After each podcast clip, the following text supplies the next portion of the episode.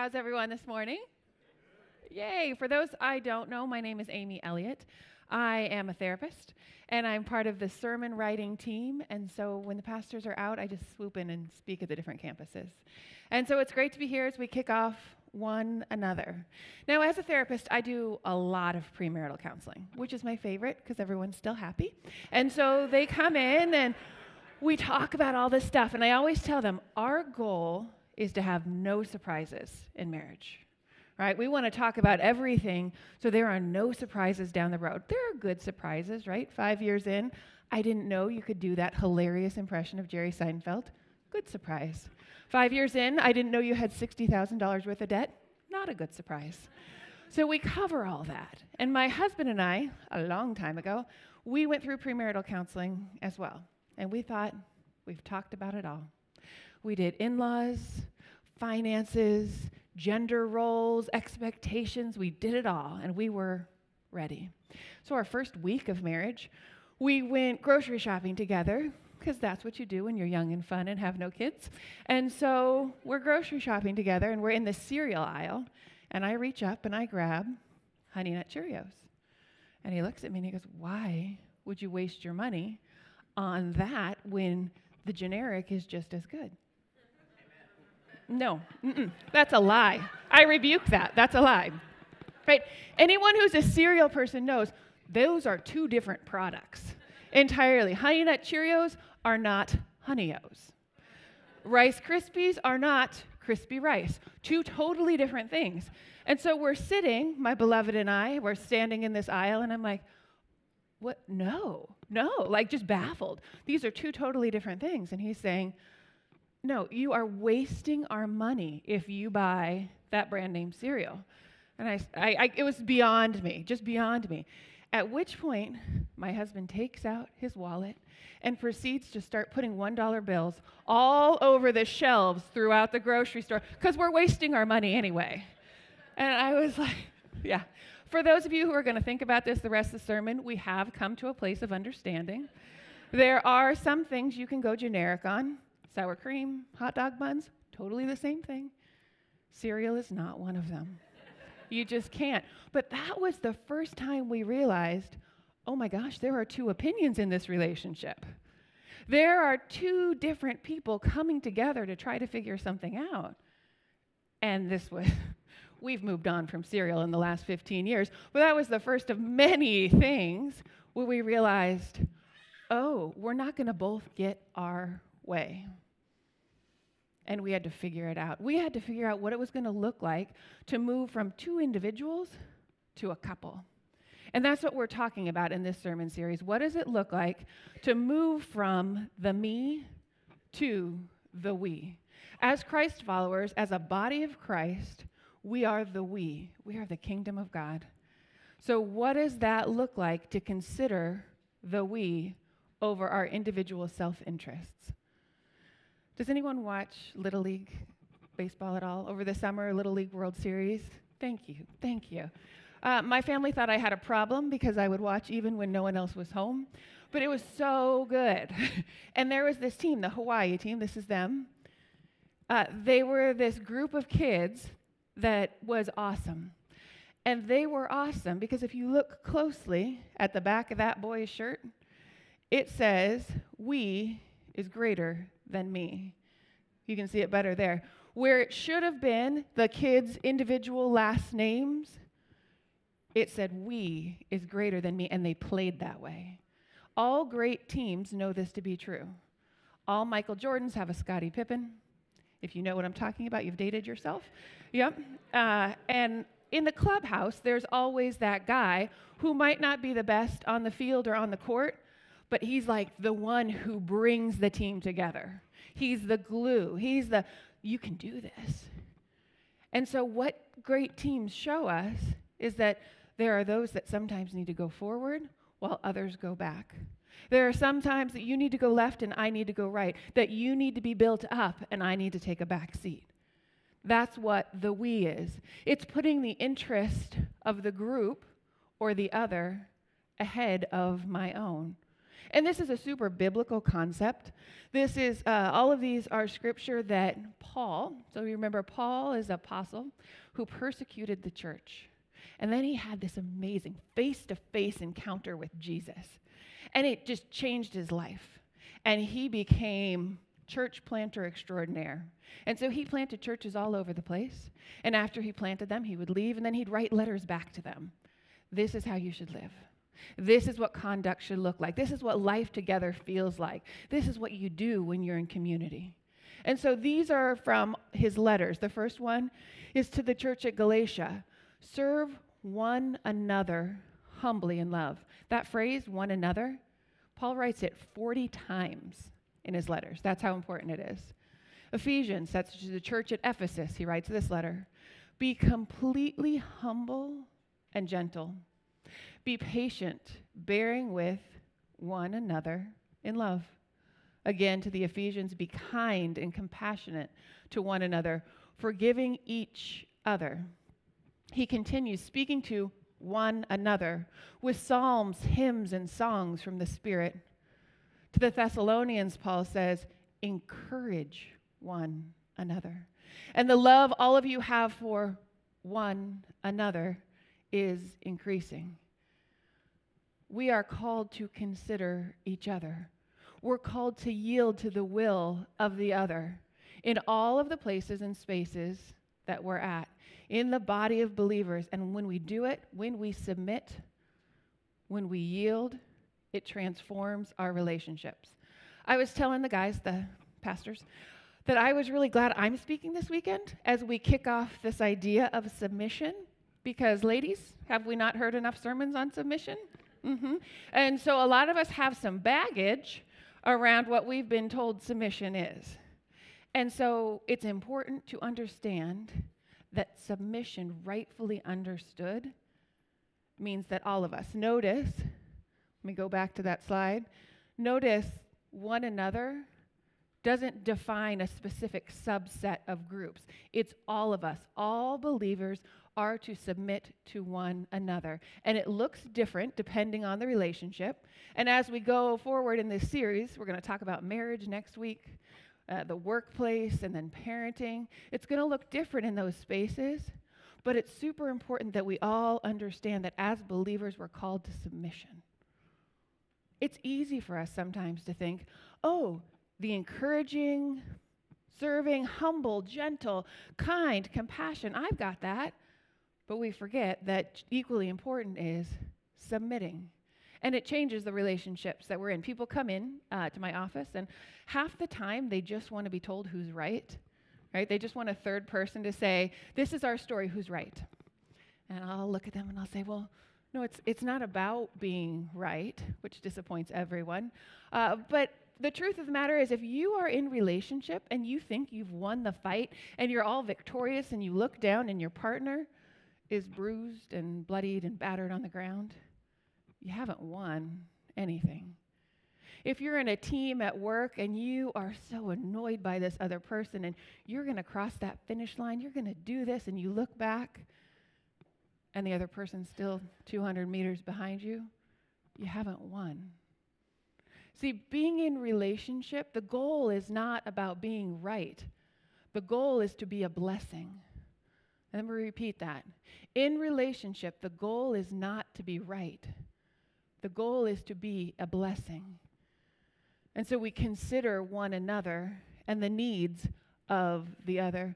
We're going to be in Ephesians today. I think I spoke here a couple months ago. And at that time, I said, wow, we've been in Ephesians a long time. Here we are. So we, we've made it now to chapter 5. Look at us go.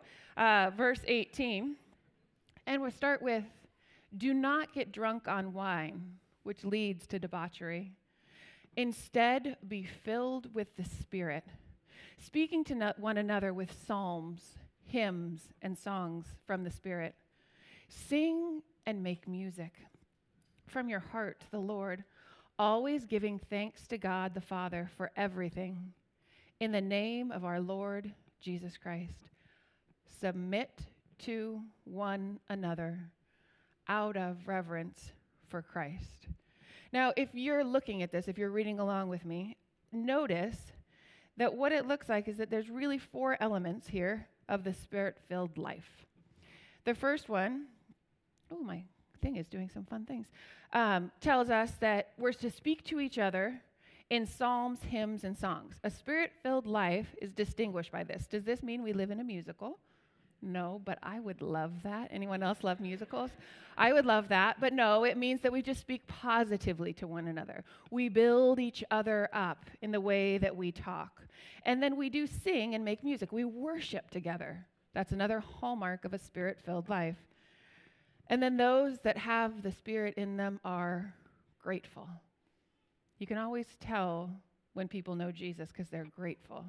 They see the things throughout the day and show gratitude for it. And then the fourth one is they submit. They submit to one another. If we are filled with Christ's Spirit, we are not always looking to get our own way. This is a super tough concept for me. I don't know if that's hard for anybody else.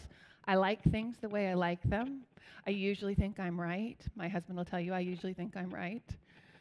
And so it's hard for me to keep in mind that God's calling me to something else. God's calling me to a gentler life of submission, not a weaker life, a gentler life. And so we thought we'd define what submission is not. It is not checking your brain at the door.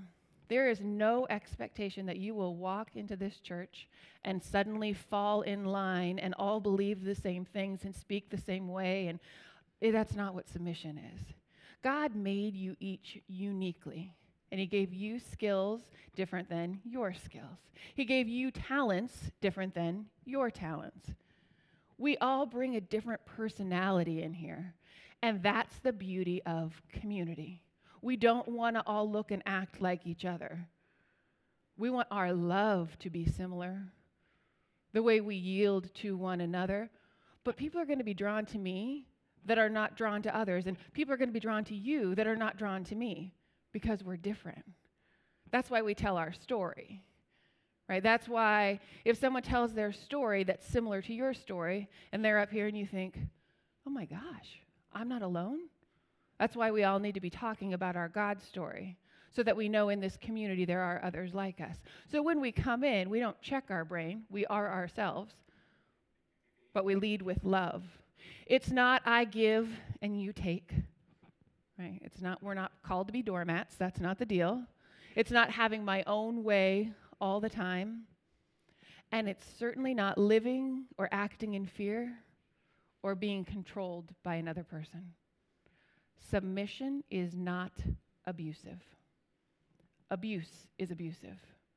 Submission is not that. And so we have to be careful that we don't get the two confused. So, what is it then? It's an attitude of the heart. It is my desire, it is my pleasure, it is my honor to be able to serve you, son, daughter, friend, brother, sister, husband, wife. What a gift that I get to posture myself in that way to serve you. It's a choice that I want to seek your well being above my own. I don't need to be right all the time. I don't need to have my way all the time. I might learn a few things when I back up a bit. It's an opportunity for equal advantage. In our culture, we have a fear mongering mentality a lot of times where if I am succeeding, you must be failing. And if I don't have enough, or if I give some away, then I might run out. That's not God's way. God's way is there is enough for all of us. It's a plentiful mentality, not a scarcity mentality. And so if I build you up, I don't have to worry that I'm tearing myself down. I want you to be on equal footing, all of us together, ready to serve and praise. And then the fourth thing that submission is, is that I respect your boundaries. I know you're thinking she's a therapist, she worked boundaries in somehow, but it's true. It actually applies. It applies here. So, respecting boundaries looks like this we create boundaries because it keeps us emotionally safe. I decide what my boundaries are because that's how I walk through the world and know that there's some semblance of safety for me. And so, if you say to me, I'm not ready to talk, like, I, I don't even know what I think. You have to wait. My way of submitting to you is saying, I respect that. I will wait until you're ready to talk. If you say to me, I don't like that, that person in my life, it doesn't feel good, they don't feel safe, but you keep pushing that person on me and wanting to be, to be in relationship with me, I don't like that. Me submitting to you is saying, I understand. Make the boundary where you need to make it to feel safe, and I will support you. That's what it looks like to respect and submit with boundaries because we are called to submit to one another. Uh, uh, the Greek word for this literally is to arrange under, to yield to the will of another. Now, we have to recognize that doesn't mean that there's superiority of one person over the other, but it recognizes that God is our ultimate authority. We have, perhaps, not even perhaps, we have the greatest model of submission in Jesus Christ. Jesus Christ, equal to God, is God becomes man, humbles himself to become man, and then dies the lowliest death for us. Why? Because we needed a Savior. We needed a Savior. And so he submits, he yields to the will of what we need and becomes the servant, becomes the slave, so that we may have everlasting life with him. And that becomes the model Whenever we think we're above submission, we just saying it today, right? The name above all names, Jesus, submitted so that we got what we needed. He put us first. And we follow that example. Pastor Eric and I were talking about this this week, and we were talking about his middle school principal. And apparently, Pastor Eric spent a lot of time with his middle school principal. And so we were talking about this, and he said, in many conversations in his office, uh, after many, many months, Eric finally said to him, You get here early every morning and pick up trash. Do you realize we have a janitor? And the principal said, Why would that be beneath me? Why would I not get here and pick up trash if that helps our community? Why would I not humble myself? I don't think he probably used those words to get here and do that. And then Eric told me, and I did not know this, that at Disney, the executives actually, when they walk from one part of the park to another, they have those little trash grabber things. Is there a word for that? Those trash grabber things? Trash grabber things, right? You know exactly what I'm talking about. Uh, so they have those, and apparently, when they walk from one part of the park to the other, they pick up trash on the way. So you'll see men and women dressed up, suits, business attire, with their little trash grabbers. Why? Because Disney is all about the experience. It's all about how the we experiences their time at the park. And so there's no job below anyone because they're considering you and they're considering you. I thought that was, did anyone know that? No, I thought that was kind of amazing. I'm kind of excited to go back and see if I find them. But submission is then not about power but about posture. It's the humbling of your heart, regardless of your position in the world. Regardless of if you're the CEO, if you're the mom, if you're the dad, if you're the teacher, if you're the manager, even if, according to the world, you're at the top of the hierarchy, in Christ's kingdom, it's inverted so that we serve as though we're from the bottom of that hierarchy. That's what leadership looks like. And we do it not because we want to, not because we're naturally good people. I'm not, I don't know if you are. Not because of any other reason, but out of reverence for Christ. We do it because God tells us to. My kids, many of you have met my kids, are super competitive. So over everything. I don't know where they get it. It's so weird. Um, but they're super competitive over everything. And they, I, they will often ask, like, who's your favorite child? Am I your favorite child? Just tell me I'm your favorite child. In my husband's phone, my son has changed his own contact information to say favorite child so that when he calls, it co- pops up. And uh, so luckily, I have a boy and a girl, and I can say, You're my favorite girl, you're my favorite boy. That never works. They want to know who the favorite child is. And so they continue to compete everywhere we go. Their birthdays are exactly two years and one day apart. I know what happens in August, right? So uh, we go annual visits, to, like their annual doctor appointments. We go together. We take them together. And this year I was like, oh, to the nurse, could we could we just please do them separate? No, it'll be fine. They get to the scale. Who won? Who won? Who, won? who weighs more? Who weighs more? Who won? Like, you don't win a scale. And then we get to the eye test, and they're competing of who won the eye test, which they both cheat at totally and probably need glasses. But they're asking the nurse, who won? Who won the eye test, right? And so every they can make everything into a competition. That, by the way, was the same visit where when the doctor asked my daughter what she likes to eat, and which was, the conversation was about fruits and vegetables, my daughter said fried chicken and bacon. So it was a strong parenting moment for me. We don't I mean, you would think my poor kids.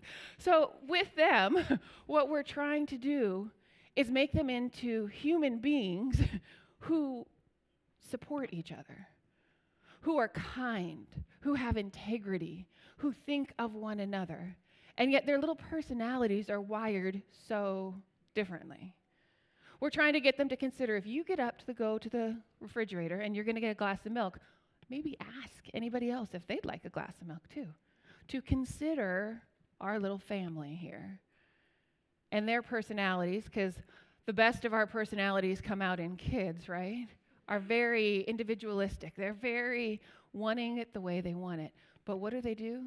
They submit to us out of reverence for our authority. They listen to my husband and I most of the time out of reverence for our authority because they watch us submit out of reverence for Christ. We model to them what we want it to look like, and then they hopefully follow suit. They follow what we're asking them to do because they respect us, because we want to grow them into great adults. We want them to know what healthy relationship looks like. That it's when we're responsible for ourselves, but to other people. The highlighted words are super important here. I'm responsible for myself and to other people. When the kids were little, I created a responsibility song. I think they really enjoy it. I sing it pretty regularly um, and at the most annoying times, but both of them, like if you ask them something and they point to the other person, will be able to sing the responsibility song to you.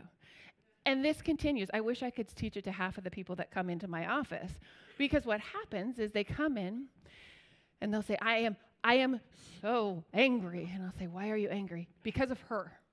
Okay. So what is making you angry? Her. And I said, okay, I, I heard you. I got it. So, in you, though, what is being triggered? What is happening that's making you angry? And he looks at me, or she looks at me like, I am the biggest idiot. Her, right? Why, why are you not getting this, lady? I'm paying you money. This is the problem. And what I'm trying to get them to is, yeah, you're going to feel anger. You're going to feel frustration.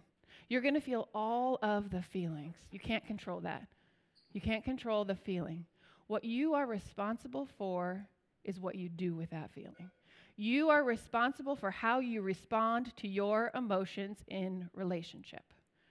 I can be angry and decide, I need to take a minute before I say something I don't mean.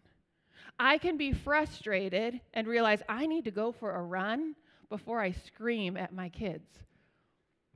I have the emotion, I take responsibility for it because I am in relationship with you and I care how we relate. I care about the we. I'm responsible to you because that's part of being together. We're going to continue. We're moving over to Philippians, which again is another letter. This one is from Paul to the church at Philippi. And verse 3 says, Do nothing out of selfish ambition or vain conceit Rather, in humility, value others above yourself. Don't look to your own interests, but each of you look to the interests of others. How do I consider you today? How do I yield to your will? How do I submit in relationship today? We live in a culture that really values independence. I don't need you. I think of this as the toddler mentality. I do it myself. If you have a toddler, you know, I do it myself. Right? That is, I don't need you. Dependent says, I can't live without you. That's when we don't know where I end and you begin. You're sad, I'm sad. You're happy, I'm happy. It's a little enmeshed, it's too much. Whereas interdependence says we can count on each other. I'm going to depend on you this week, and you're probably going to depend on me next week. I'm going to hold you up right now because I know there's going to be a time when you're going to have to hold me up. We depend on each other because we can both trust the other's going to show up when we need them. That's what we're looking for in healthy relationship. And we do it because we're following the model of the one who went before us.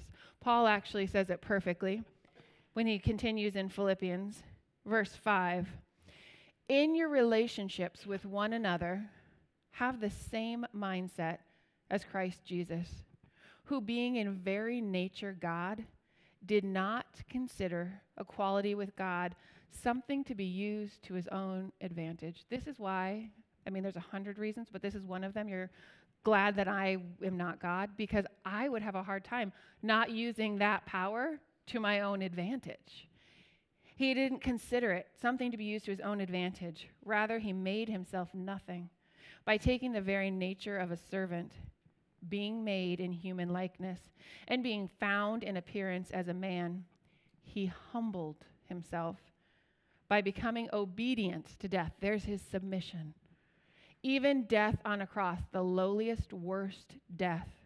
Therefore, God exalted him to the highest place and gave him the name that is above every name. The name above all names. There is power in the name of Jesus. We know that when we are struggling, when we are lonely, when we are left out, isolated, or alone, when we need the strength of God, we can say the name Jesus. And there is power in that name. And yet, the most powerful name at all, of all died the lowliest death for us. He knew we needed it. He knew we needed a Savior. And so He provided that. And in that, He provides that invitation to what leadership truly looks like. Being a Christ follower is a God directed, Christ focused, other oriented faith. I'm going to say that again. It is a God directed, Christ focused, other oriented faith. It's both the vertical and the horizontal. We have to have both. We learn from Jesus how we are supposed to do this life, and we cannot do this life without him. We can't do it without his strength. We can't do it without his modeling. We can't do it without him, period. And so that's what he's calling us to. He's calling us to be servants. Jesus called them together and said, You know that the rulers of the Gentiles lord it over them, and their high officials exercise authority over them. Not so with you. Instead, whoever wants to become great among you must be your servant, and whoever wants to be first must be your slave. Just as the Son of Man did not come to be served, but to serve and to give his life as a ransom for many. When we submit, it opens this door where there's divine direction and blessing. Oftentimes, when we feel like we're knocking at the door and God's not answering, or we don't hear him, we're not sure what's going on, and we just continue to knock, continue to knock. And our first go to needs to be the question of what could be standing between me and God right now? Do I have any unconfessed sin that I really need to bring before Him? Now, I don't want you to hear what I'm not saying. I am not saying that every time you feel like God is silent, it's because of you. I am not saying that. Sometimes it's the sin of somebody else, it's evil in the world, or it's that God knows better than you and He doesn't want to give that to you because it's no good for you. But sometimes it is our own sinfulness. And so we, we usually do a pretty good job of going through the list. Okay, haven't killed anyone, haven't lied, haven't cheated, haven't, right? Kind of tick off all the sins that we can think of. For many of us, it's okay, have I been critical? How have I been acting? Am I, all those things. But we rarely go to, am I submitting? How am I doing in my submission to others in the body of Christ.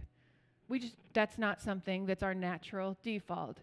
And yet when we submit, what happens is we bring ourselves in line with the will of Christ.